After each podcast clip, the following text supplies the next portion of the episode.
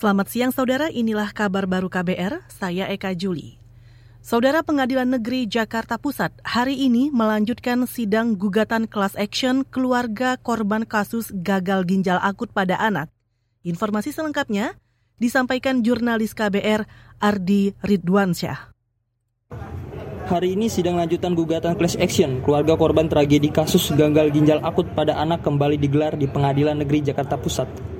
Sidang tersebut rencananya dilakukan di ruang Wirjono Projo di Koro 2. Sidang hari ini beragendakan tanggapan tertulis dari pihak tergugat. Pantauan KBR, sidang itu belum dimulai. Kondisi ruangan masih sepi.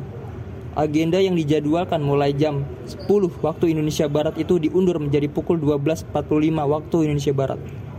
Adapun sidang ini sebagai buntut dari adanya kasus gagal ginjal akut yang melanda anak-anak. Diduga penyakit gagal ginjal akut itu karena ada kandungan etilen glikol dan dietilen glikol yang tak sesuai prosedur kesehatan. Pada sidang Senin 28 Februari 2023 lalu, sidang tersebut dihadiri oleh perwakilan tiga kelompok 25 keluarga korban gagal ginjal yang menggugat sejumlah produsen obat dan kementerian lembaga. Para tergugat yang hadir adalah PT Avi Pharma Pharmaceutical Industry, PT Universal Pharmaceutical Industry, PT Tirta Buana Kemindo, CV Mega Integra, PT Logicom Solution, CV Budiarta, PT Mega Setia Agung Kimia.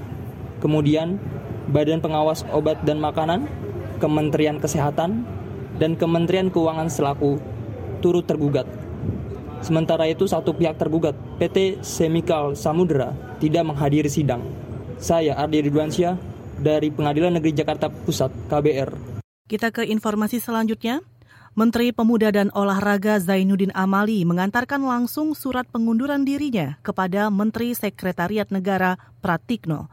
Menurut Amali, dirinya saat ini tinggal menunggu keputusan Presiden Jokowi terkait surat pengunduran diri itu.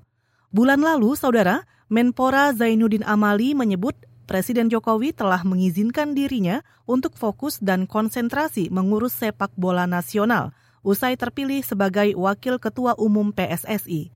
Namun, karena belum menerima surat pengunduran diri Amali secara resmi, Presiden Jokowi pun belum memutuskan nama pengganti Menpora. Amali yang juga politikus Partai Golkar mengatakan dirinya tidak mengusulkan nama tertentu untuk menggantikan posisinya. Menurutnya, nama Menpora pengganti merupakan hak prerogatif Presiden. Kita ke informasi pemilu. Kabar Pemilu. Kabar Pemilu. Saudara Partai Golkar membuka pintu bagi partai-partai politik lain untuk bergabung bersama Koalisi Indonesia Bersatu.